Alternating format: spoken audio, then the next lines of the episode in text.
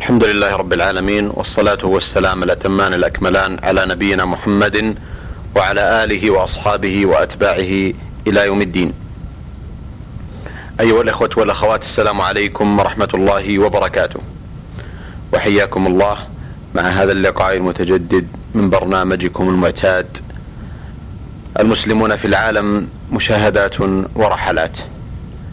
تتواصل هذه اللقاءات المباركة والممتعة مع معالي الشيخ محمد بن ناصر البودي الأمين العام المساعد لرابطة العالم الإسلامي والباحث والداعية والرحالة المعروف. أيها الإخوة والأخوات في مطلع هذا اللقاء باسمكم جميعا لا أملك إلا أن أرحب بمعالي الشيخ محمد بن ناصر البودي شاكرا له تكرمه بهذا التواصل المعطاء والمبارك. حياكم الله معالي الشيخ. حياكم الله وبياكم. معالي الشيخ محمد كان لنا تطواف في اللقاءات السابقة حول رحلاتكم المباركة والنافعة والممتعة والمشهودة إلى بعض دول أمريكا الجنوبية. تحدث معاليكم عن آه، البرازيل في حلقات متعددة ثم انتقل الحديث إلى الأرجنتين ثم تشيلي. معالي الشيخ محمد آه، حديثنا في هذا اليوم آه، أين سيكون؟ حفظكم الله. بسم الله الرحمن الرحيم. لا شك أنه يحسن أن نبتدي بالقطر الذي يلي القطر الذي وقفنا عنده وقفنا عن الحديث آه، عنده وهو تشيلي وذلك هو بيرو. فبيرو تقع إلى الجن إلى الشمال آه، من شيلي. وهكذا نحن قدمنا إليها في أول رحلة التي هي في عام 1402 قدمنا إليها من تشيلي متجهين شمالا. آه، بيرو بلد مهم في أمريكا الجنوبية ولكنه واقع فيما يصح أن يسمى بالجانب الخلفي لأمريكا الجنوبية لأنه واقع على شاطئ المحيط الهادي. وهذا الشاطئ أو هذا الموقع بعيد جدا بالنسبة لمن يزور أمريكا لمن يزور الأقطار الواقعة في شرق أمريكا الجنوبية مثل البرازيل ومثل غيانا وكذلك لمن يزور شمال القارة الأمريكية الجنوبية مثل فنزويلا وكولومبيا. ولذلك يعتبر من البلاد التي تقل المعلومات في أذهان كثير من الأخوة المسلمين في خارج أمريكا الجنوبية عنها. بل إن بل إن المعلومات شحيحة حتى بالنسبة للأخوة المسلمين في أمريكا الجنوبية. شحيحة عن المسلمين في هذا القطر. وأما في خارج أمريكا الجنوبية فإن المعلومات عنها قليلة في أذهان المستمعين كما هو ظاهر والسبب في ذلك ظاهر هو البعد الشديد ثم عدم الاتصالات آه، في الزمن القديم. بالنسبة لبيرو ينبغي لنا أن نتحدث حديثا عاما أي عن الأمور العامة فيه كما تعودنا أن نعمل في السابق.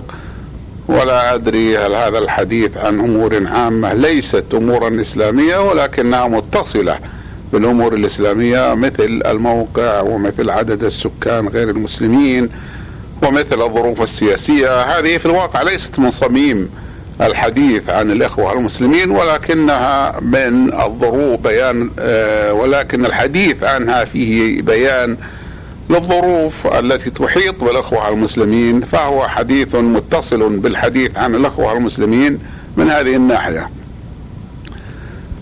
تقع بيرو كما قلت في الجانب الغربي البعيد من أمريكا الجنوبية. وهي آه، تقع على آه، شاطئ المحيط الهادي والمراد بذلك عاصمتها وجزء من ساحلها. أما أكثر المساحة فهي واقعة في داخل القارة وبخاصة في مرتفعات جبال الأنديز الوعرة الخصبة. أما الساحل فإنه ساحل قفر وهو جاف كما يعبر عنه الآن مجدب حتى إن العاصمة ليما ذكر لنا الإخوة المسلمون أنه منذ أكثر من عشرين سنة لم يروا فيها ميزابا يصب ماء بمعنى أنه لم ينزل عليها مطر طيلة عشرين سنة بحيث أن الميزاب يصب آه، ماء من المطر. ولذلك كانت آه، مبانيها القديمة كلها بالطين وبلغ بها الجفاف أنني عندما وقفت على شاطئها الواقع على المحيط الهادي وهي في مكان مرتفع عن الشاطئ لأنها على ربى مرتفعة وتلفت يمينا ويسارا في الأماكن الطبيعية أي التي لم لم تشجر طبيعيا فلم أرى فيها أي عود أخضر لا من شجر ولا من عشب ولا غيره فهي بلاد جافة جدا. بالنسبة إلى إليها نفسها. ولكن الإنسان إذا نظر إليها في الداخل وجد أن فيها خضرة وجد أن فيها تشجير وجد أن فيها زهور والسبب في ذلك أنه يأتيها آه، نهر من الجبال من منطقة الجبال. فلو تصورنا أنها في موقع مدينة جدة فإن النهر يأتي إليها من جهة الطائف. طبيعة الحال النهر يأتي من أبعد من ذلك وفي فرق كبير لكن هذا لتقريب موقعها في الذهن. وهذا النهر هو نهر ريما ومنه اشتق اسم ليما حرف. وريما اسم هندي قديم للنهر سميت المدينة به لأن الإسبان عندما جاءوا كانوا قدموا إلى المنطقة بالسفن. ولم يأتوا بطريق البر لأن ذلك غير مستطاع نظرا لصعوبة جبال الأنديز ولوجود المواطنين الهنود يعني يسمون الهنود وهم المواطنون من أصل آه، أمريكي آه، من السكان الأصلاء في أمريكا الجنوبية. كذلك هنالك الأوبئة والأمراض والحشرات فكانوا جاءوا إليها من طريق البحر.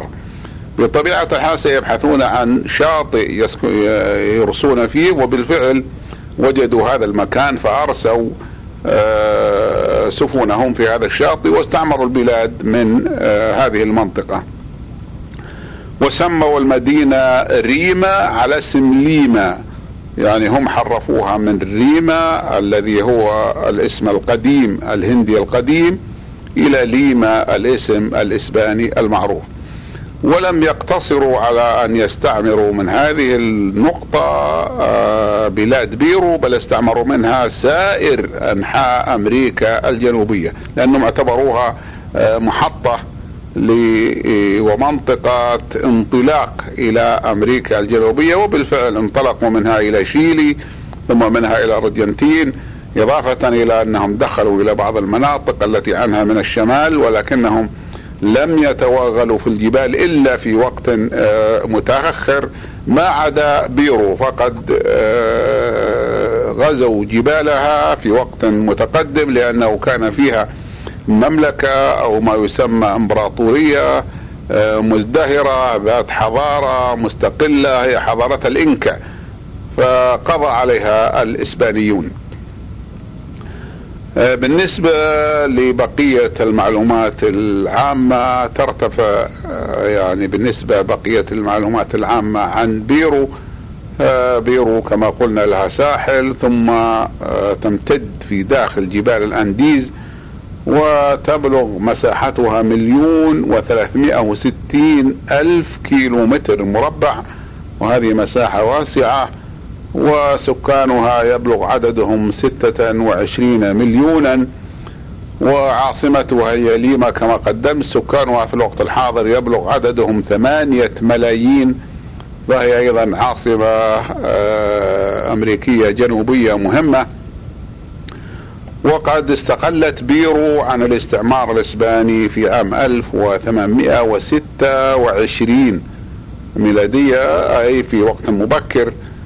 بعد أن كان الإسبان قد غزوها قبل ذلك وكان أول وصول الإسبان إليها هو في عام 1532 كما قلنا وجدوا في الجبال حضارة راقية اسمها حضارة الإنكا.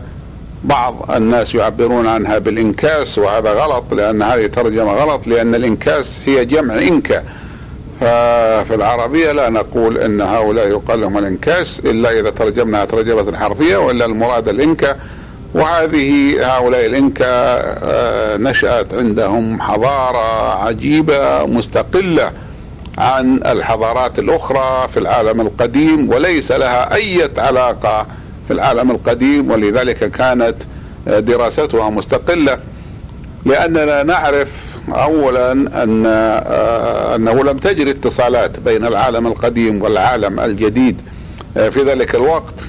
فكان الناس قبل اكتشاف أمريكا الاكتشاف الأخير على يد كريستوفر كولومبوس ومن بعده مع أن آه، كريستوفر كولومبوس لم يصل إلى بيرو وإنما وصل إلى منطقة الكاريبي وإلى بعض المناطق القريبة منها مثل كوستاريكا وكولومبيا. ولم يتجول فيها وإنما وصل إلى موانئها فلم آه، تكن هنالك لم يكن هنالك اتصال وحتى لو كان هنالك اتصال مع أمريكا آه، على وجه العموم فإن آه، بيرو تقع في الوجه الآخر الوجه البعيد من أمريكا الواقع على المحيط الهادي فالوصول إليها كان صعبا في ذلك الوقت وبخاصة الوصول إلى المنطقة الجبلية. عندما وصل الإسبانيون إلى تلك المنطقة وصعدوا إلى الجبال جبال الإنديز آه، وجدوا هذه الحضارة المزدهرة ولكنها حضارة قائمة على السلم وعلى العلاقات بدون حرب لأنهم كانوا معتصمين في هذه المناطق الجبلية الوعرة وليس لديهم أعداء يصلون إليهم. فعندما جاء الإسبان كان الإسبان آه، عندهم روح المغامرة وروح القتال وزيادة على ذلك عندهم أدوات القتال التي لم تكن موجودة هناك فأسقطوا هؤلاء القوم وقتلوا ملكهم. وعندما قتلوا ملكهم تفرقوا لأنهم كانوا يعتقدون آه، أن الملك هو ابن السماء وأنه إذا هزم فإن هذا معناه هزيمتهم آه، جميعهم.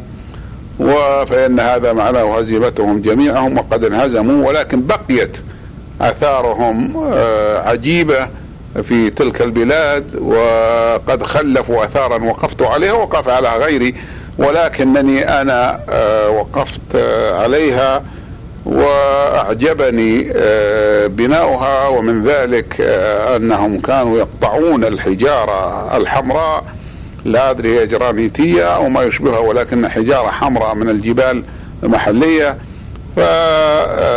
فيصنعون يصنعون منها ويقيمون منها المعابد والبيوت القديمة بإتقان عجيب لم ارى له مثيلا إلا في بلاد الحضارات التي آه، جاءت آه، متأخرة.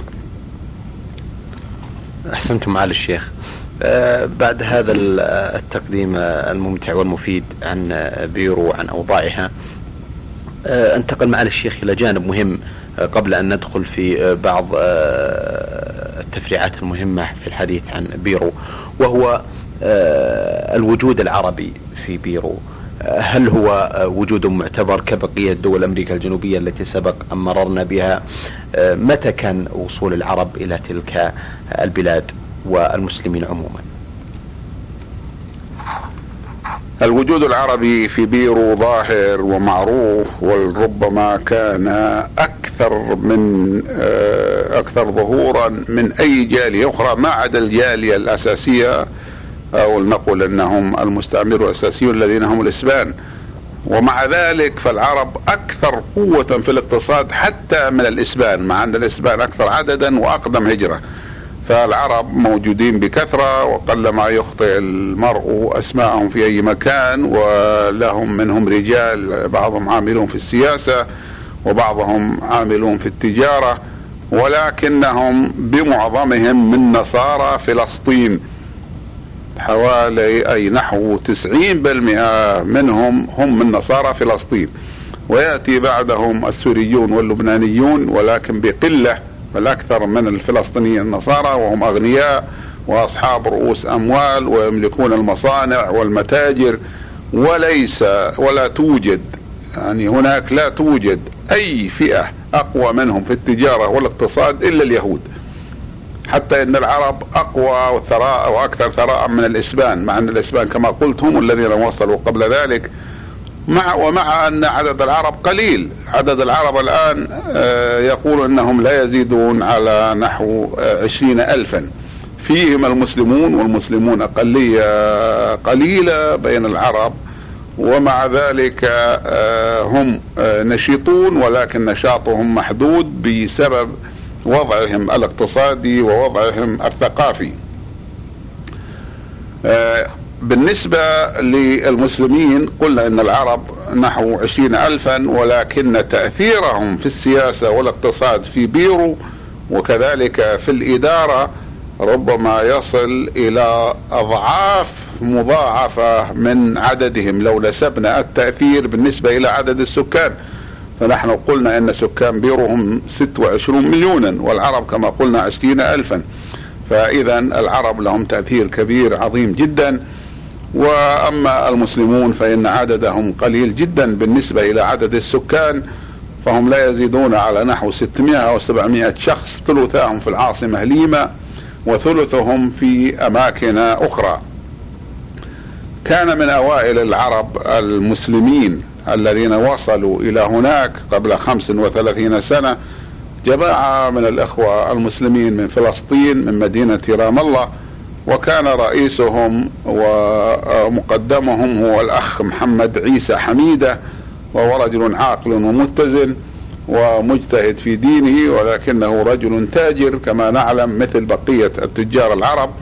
وقد بقي رئيس الجمعية الإسلامية لسنوات طويلة وعندما كبر سنه وتخلى عن الجمعية قال له إخوانه نحن لا يمكن أن نترك نتركك تترك الجمعية يعني لا يمكن نسمح لك بترك الجمعية ولكن تكون أنت الرئيس الفخري أو الرئيس الأعلى وبالفعل صار هو يسمونه الرئيس الفخري للجمعية وواحد من أسرته وإن لم يكن قريبا مني اسمه راجي حميدة هو الآن رئيس الجمعية الإسلامية البروانية كما يعبرون عنها نحن لم نعرف أنهم يضعون النون إلا بعد ما وصلنا إلى هناك وربما كان هذا منقولا من الإسبانية فيقولون في تاجر أو في الشخص أو في المكان المنسوب إلى بيرو برواني والأمين العام للجمعية هو الأخ آه، ضمين حسين عوض وهو من فلسطين أيضا وهو رجل نشط وجيد جدا في العمل الإسلامي.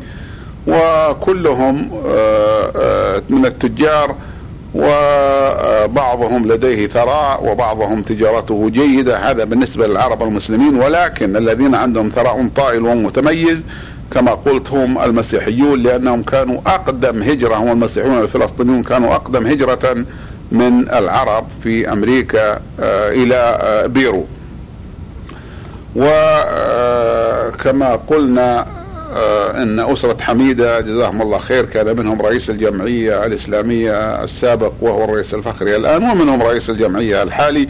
ولكن كان منهم شخص جيد اسمه مطيع عطاء الله حميدة. كان وصل مثلهم قبل نحو أربعين سنة إلى بيرو. وعمل في الجمعية الإسلامية ثم كان له أولاد هاجروا إلى الولايات المتحدة الأمريكية واكتسبوا من أجل العمل والتجارة واكتسبوا الجنسية الأمريكية فهاجر معهم وأوقف بيته. وقد رأيته كان قصرا أوقفه على المسلمين على الجمعية الإسلامية وسجله وقفا وهو الآن مقر الجمعية الإسلامية والجمعية يسمونه المركز الإسلامي لأنه يشتمل على مصلى. ويشتمل كذلك على مقر الجمعية الإسلامية ويشتمل كذلك على سكن لإمام الجمعية وقد أهداه إليهم أو أوقفه على المسلمين في عام 1988 ميلادية وهو الآن موجود في الولايات المتحدة الأمريكية ولكنه رجل آه، مسن.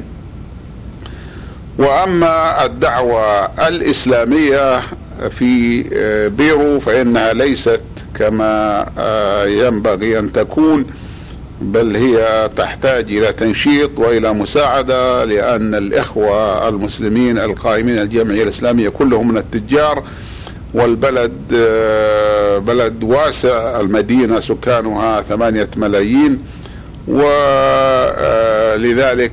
آه، هم يسكنون في أماكن بعيدة والمركز الإسلامي بعيد عنهم وهو داخل المدينة.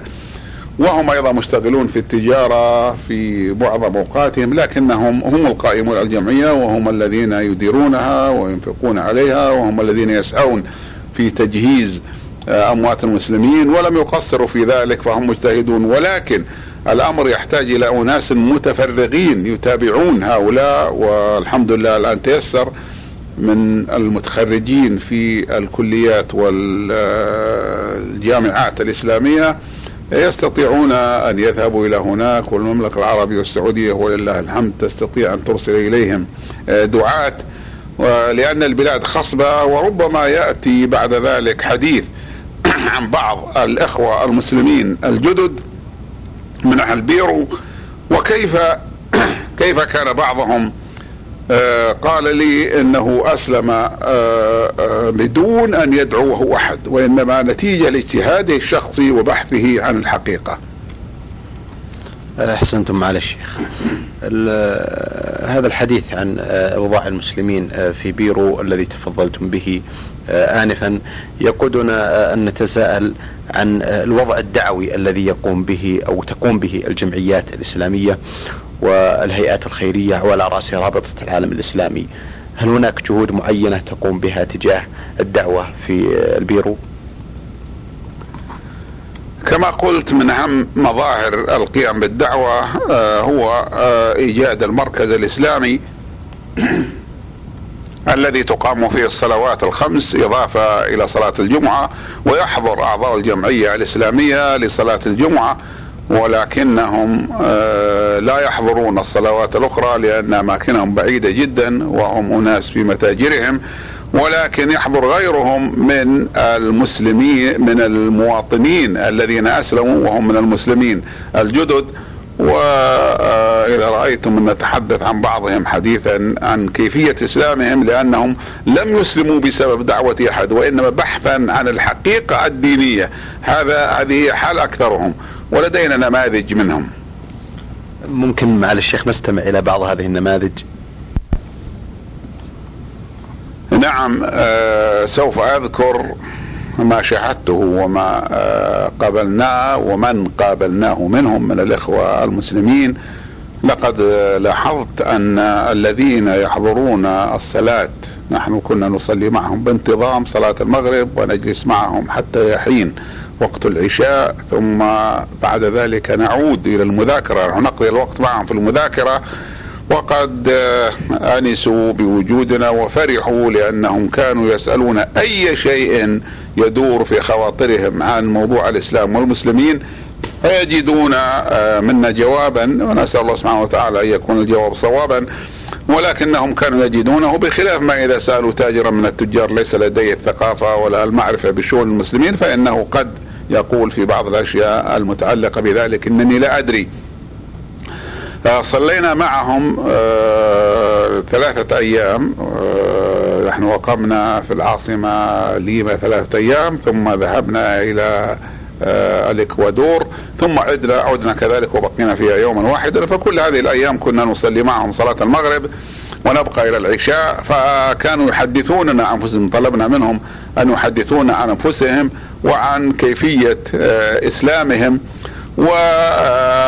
والغريب الذي حز في نفسي من جهة ولكنه أفرحني من جهة أخرى أن جميع المصلين كانوا من المسلمين الجدد وليس بينهم من المسلمين القدماء احد لأن المسلمين القدماء كما قلت هم أصحاب تجارة وأموال ويسكنون بعيدا عن المركز الإسلامي ولكن هؤلاء أيضا يسكنون بعيد أكثرهم ولم يمنعهم المسلمين الجدد لم يمنعهم بعدهم على المسجد من الحضور لصلاة المغرب وصلاة العشاء خاصة آه، لأنهم يستطيعون أن يجدوا الوقت بخلاف الأوقات الأخرى مثلا الظهر فإنهم يكونون في أعمالهم. فكانوا يأتون ولا لأنه ليست لديهم مشاغل دنيوية تجارة أو غيرها مثلهم موجودا عند هؤلاء العرب القائمين على الجمعية الإسلامية. فلما رأيت ذلك أخذت أسألهم عن أسباب آه، آه، إسلامهم كان صلى معنا آه، في كل يوم تقريبا صفين إلى صفين ونصف ولكن المصلى ليس عريضا ولم يكن معنا من العرب إلا واحد من الإخوة الكرام الفلسطينيين وهو رجل متفرغ للمسجد وهو حافظ للقرآن ويصلي بهم ولكنه ليست لديه ثقافة إسلامية واسمه سعيد فرعون. وهو فلسطيني مسلم ملازم يؤم إلى أن يأتي إمام. ورجل آه، جيد في محافظته على المسجد وعلى الجماعة. سألت هؤلاء آه، سألت عدد من الأخوة المسلمين فكان منهم مثلا أول شخص اسمه أول شخص سألته اسمه الأخ دوبرلي أحمد حسن إيساغيري. دوبرلي إيساغيري هذا اسمه قبل الإسلام. سمى نفسه دوبرلي أحسن حسن. أحمد حسن إيساغيري وهو محامي. وكما نعلم أن وظيفة المحامي الناجح آه، هي وظيفة جيدة وتدر مالا جيدا ويعتبر آه، العمل فيها عملا مثمرا ومضمون قال إنه أسلم منذ ست سنين فكان أول اسلامه أنه سافر إلى فرنسا فلقي اشخاصا هناك من المغرب العربي كما اتصل بجماعة من مكتب منظمة التحرير الفلسطينية في لوما في ليما العاصمة فدعوه للإسلام فأسلم لأنه كان مقتنعا بأن الإسلام هو الدين الحق وهو مدينة ليما العاصمة. الثاني آخر اسمه عبد الكريم سوريالو. من ضواحي العاصمة ليما أسلم قبل سنتين. هذا الرجل كان يأتي يقول إنه يركب حافلتين الحافلة الأتوبيس طبعا كان يركب حافلتين قبل أن يصل إلى المركز وكان ينفق نفقة كثيرة بالنسبة إلى دخله من أجل أن يصلي صلاة المغرب جماعة وكذلك صلاة العشاء في المركز. الثالث شخص اسمه بيرا غارسيا. أسلم قبل شهرين فقط ولذلك لم آه، يغير اسمه وهو من أهل العاصمة ليما. أيضا الرابع اسمه عبد الله ريسن. أسلم قبل ستة شهور وهو من كياو في بيرو وبعيد عن العاصمة. والخامس اسمه عمر الطيران أو السادس اسمه إسماعيل طيران ولا أدري هما أخوان. السابع اسمه عبد الرحمن عباد. هكذا بتخفيف البياء وليس عباد أي أنها في اسمه غير مشددة هذا هو اسمه قبل إسلامه قبل إسلامه اسمه عباد. ولكن بعد إسلامه سماه عبد الرحمن فكان صار اسمه عبد الرحمن عباد. وقال إن عباد اسم شائع عند الإسبان ربما كانوا أخذوه من العرب في الأندلس قبل أن آه، يخرج العرب منه. وقد أسلم الأخ عبد الرحمن قبل شهرين فقط. الثامن شخص اسمه جولي باسكيس وهذا كان اسمه قبل إسلامه وبعد الإسلام تسمى باسم عمر باسكيس وهو محام أيضا وأستاذ في الجامعة في جامعة سان ماركوس التي يقال إنها أقدم جامعة في أمريكا الجنوبية آه، كلها. وقال هذا الرجل في قصة إسلامه قولا عجيبا كل واحد منهم له آه، قصة في إسلامه سبب إسلامه.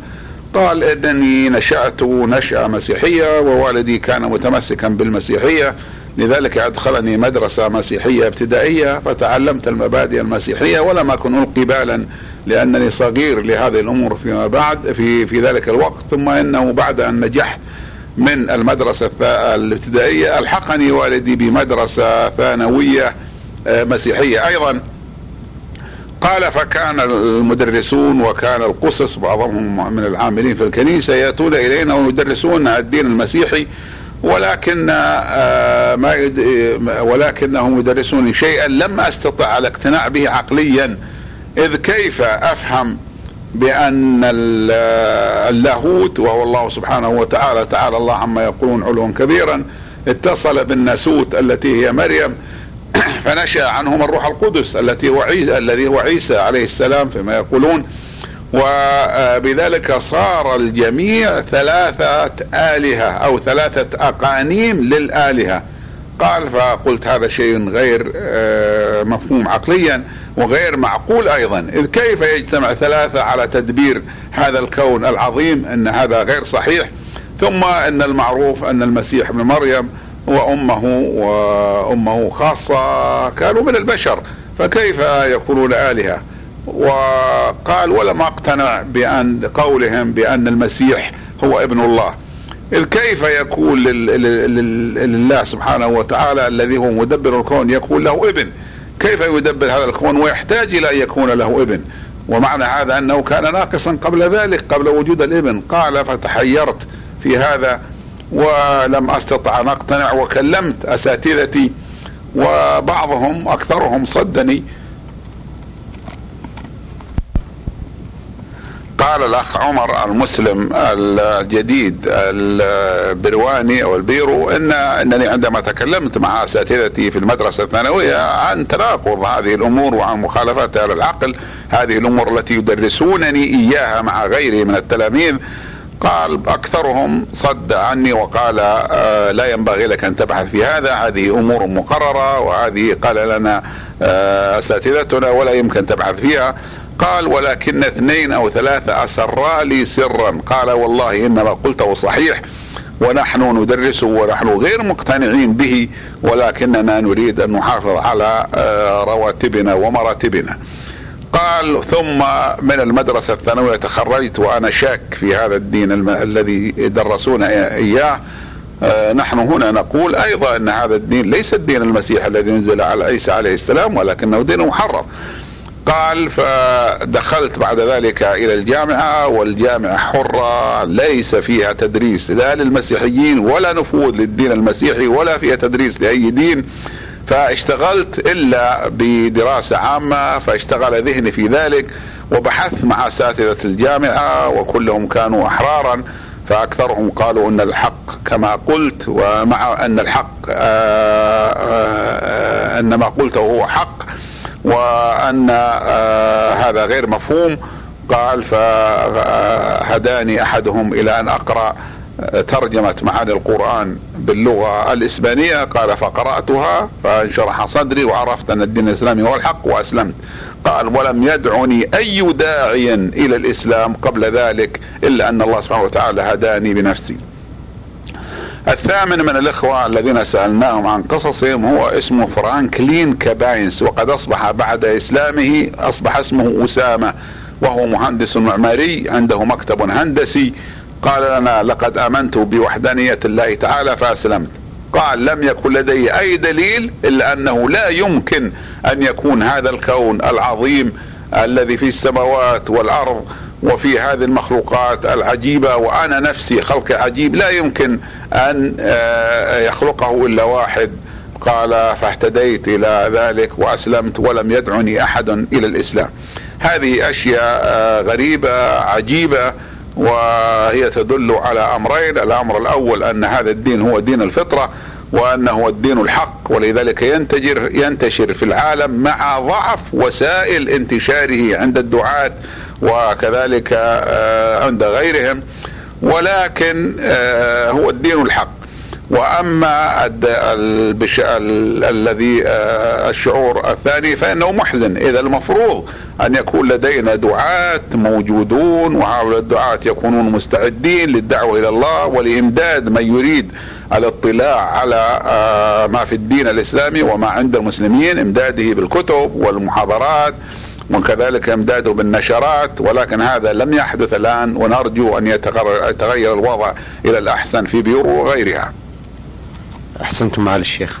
آه، في الحقيقة بودنا أن نستمع إلى الكثير والكثير من معالي الشيخ محمد بن ناصر العبودي عن هذه المعلومات المفيدة والمهمة والرائعة عن أوضاع المسلمين في آه، البيرو آه، إلا أنني أرى أن وقت البرنامج قد لا يمتد بأزيد من ذلك. إلا أنني أعد الإخوة والأخوات أن يكون لنا تواصل كما تعودنا مع معالي الشيخ محمد بن ناصر العبودي بإذن الله تعالى في الأسبوع القادم في لقاء جديد من برنامجكم المسلمون في العالم. العالم مشاهدات ورحلات.